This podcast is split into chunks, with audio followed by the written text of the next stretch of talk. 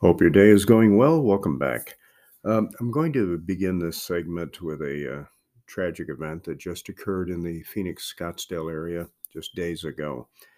A 22 year old, beautiful young lady, uh, Lauren Heike, her body was found near the uh, Phoenix Scottsdale border in a desert area. Basically, it's a, near a trail and nice area of the cities. And uh, what a tragedy. Um, Turned out she had been stabbed 15 times. Eventually, uh, days later, they caught the suspect that uh, did it.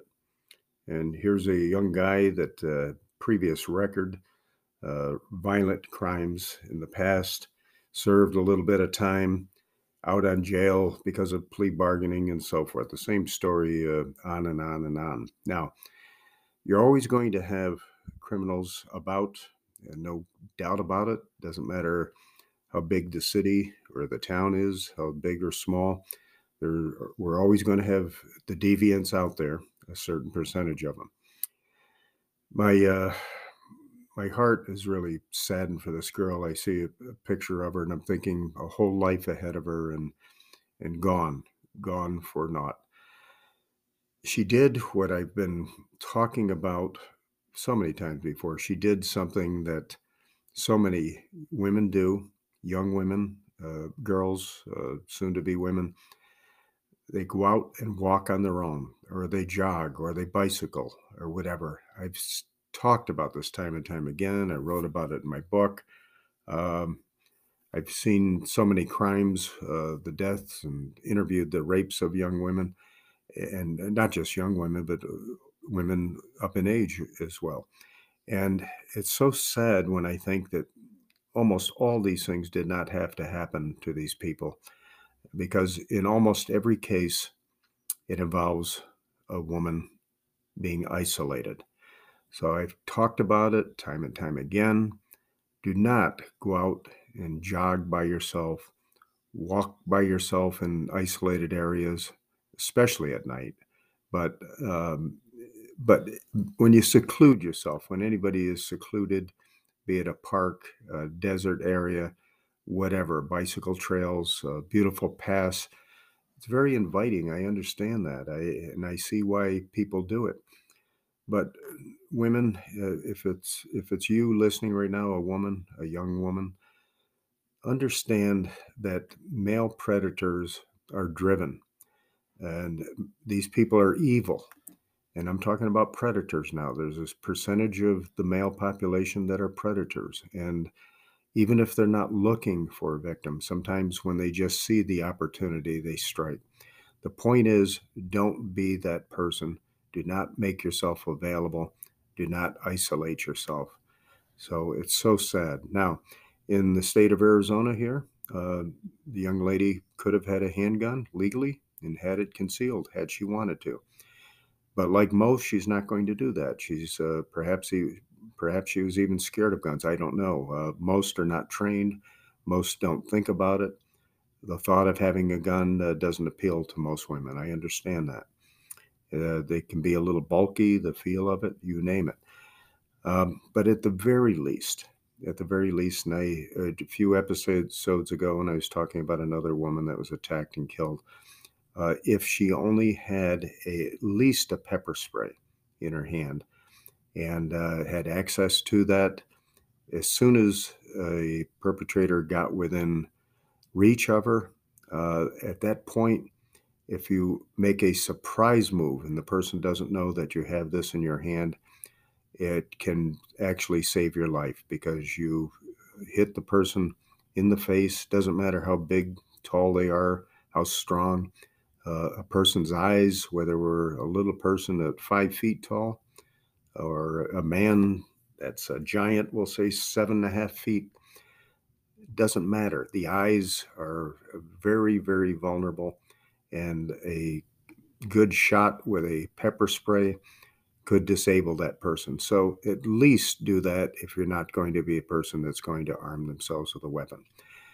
However, most importantly, do not go out and isolate yourself. Do not be by yourself. So, once again, another tragedy, and that happens to be a local tragedy. And frankly, I don't even keep up on a lot of the local news. There's, uh, when you're in a city that's uh, a metropolitan area of 4 million plus people, uh, there's always something going on just by sheer numbers. But these things happen all over, and this is why mothers, fathers, do not let your children be isolated.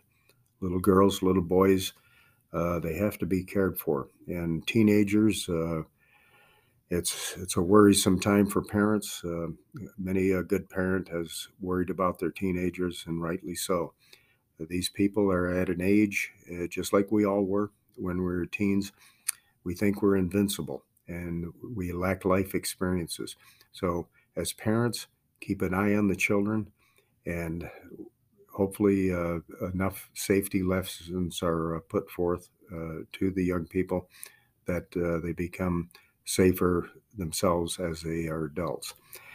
So there you have it. Enough on that topic for now. I want to touch on a couple other things. Uh, a couple days from now, we have the lifting of Title 42, which means a tremendous influx on the southern border. We have, I've heard estimates up to 40,000 people ready to illegally cross the border.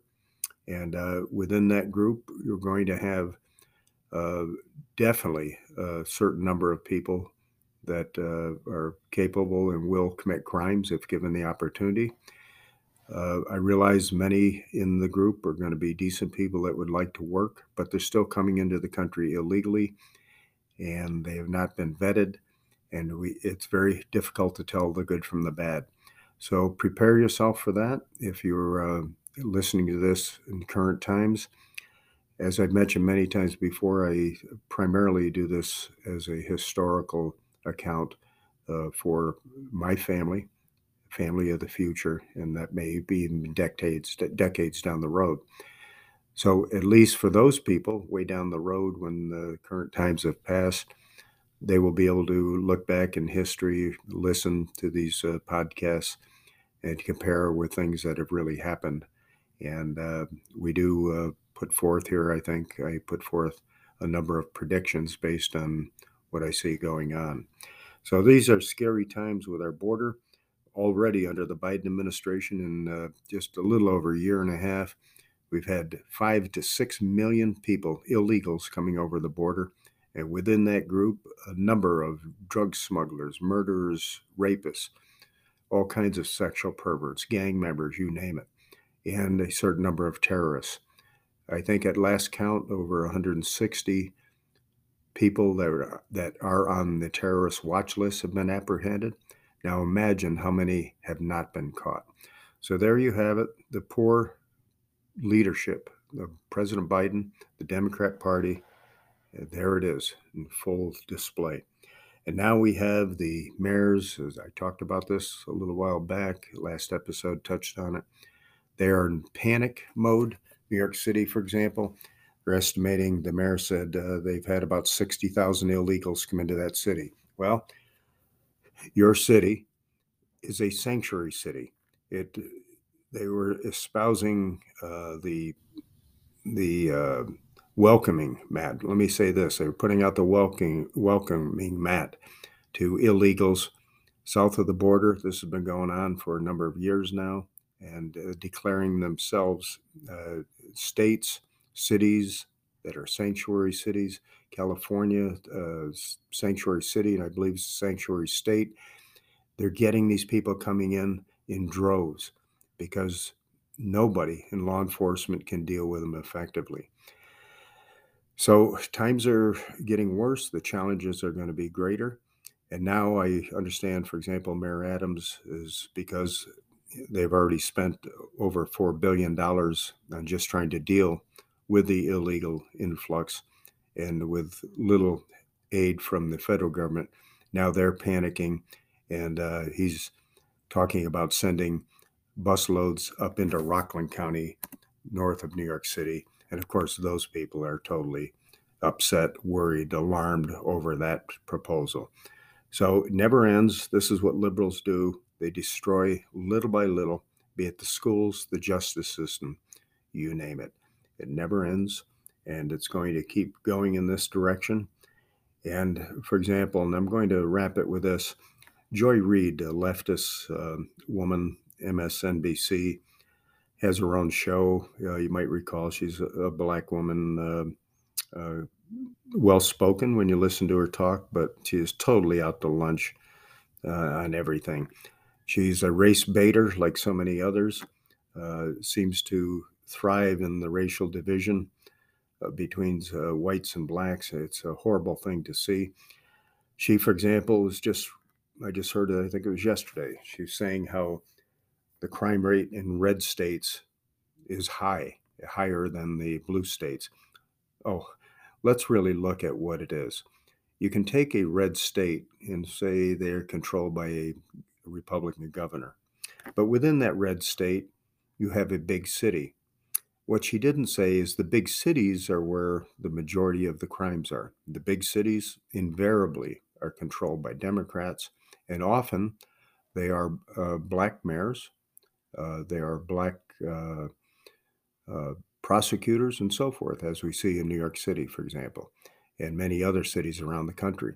So it's not a racial thing at all because it is blacks that are in leadership in countless cities, including Chicago, uh, Mayor Lightfoot, and uh, coming up very soon, uh, a black male is taking her place. Uh, all kinds of leadership in the Democrat Party and the representative representatives of those cities, by and large, are are blacks. So it's not a racial issue at all and uh, we need to bring that home. Now, if you're talking race, I heard two black males recently, Jack Brewer, and you can hear Jason Whitlock. Uh, occasionally, both are are uh, on news. I see them occasionally in Fox News. Jack Brewer, a former NFL football player, Jason Whitlock, a columnist. He's on a lot, and both say pretty much the same thing. Jason talks all the t- all the time about um, about Democrats really uh, dissing God, so to speak, putting God God out of the equa- out of the equation. He's a big proponent of uh, our Christian faith. Jack Brewer also uh, very big on conservative values. Jack Brewer talks about just as Jason has that the so many of the black youth today grow up without a father figure. This is a huge, huge thing. So within the black population where the majority of violent crimes are occurring, and it's black on black crime, the reasons are are numerous, but one of the perhaps the biggest thing is that I think now I seem to recall the number being maybe 70 or 75 percent of young black males growing up without a father figure. This is horrible, and uh, it's matters like this that need to be taken care of. So, for the black liberals like Joy Reid, there are a number of black conservatives, such as Jason Whitlock and Jack Brewer, uh, Harris Faulkner, as far as a woman on Fox, I've mentioned many times, many fine, decent black conservatives, uh, but they are in the minority at the moment. And just hope and pray that more and more blacks will come on board and see the conservative direction is the way to go. So, with that, I'm going to uh, leave this segment. I'm going to bid you farewell, and we'll talk to you real soon. May God bless. Have a good day. Bye.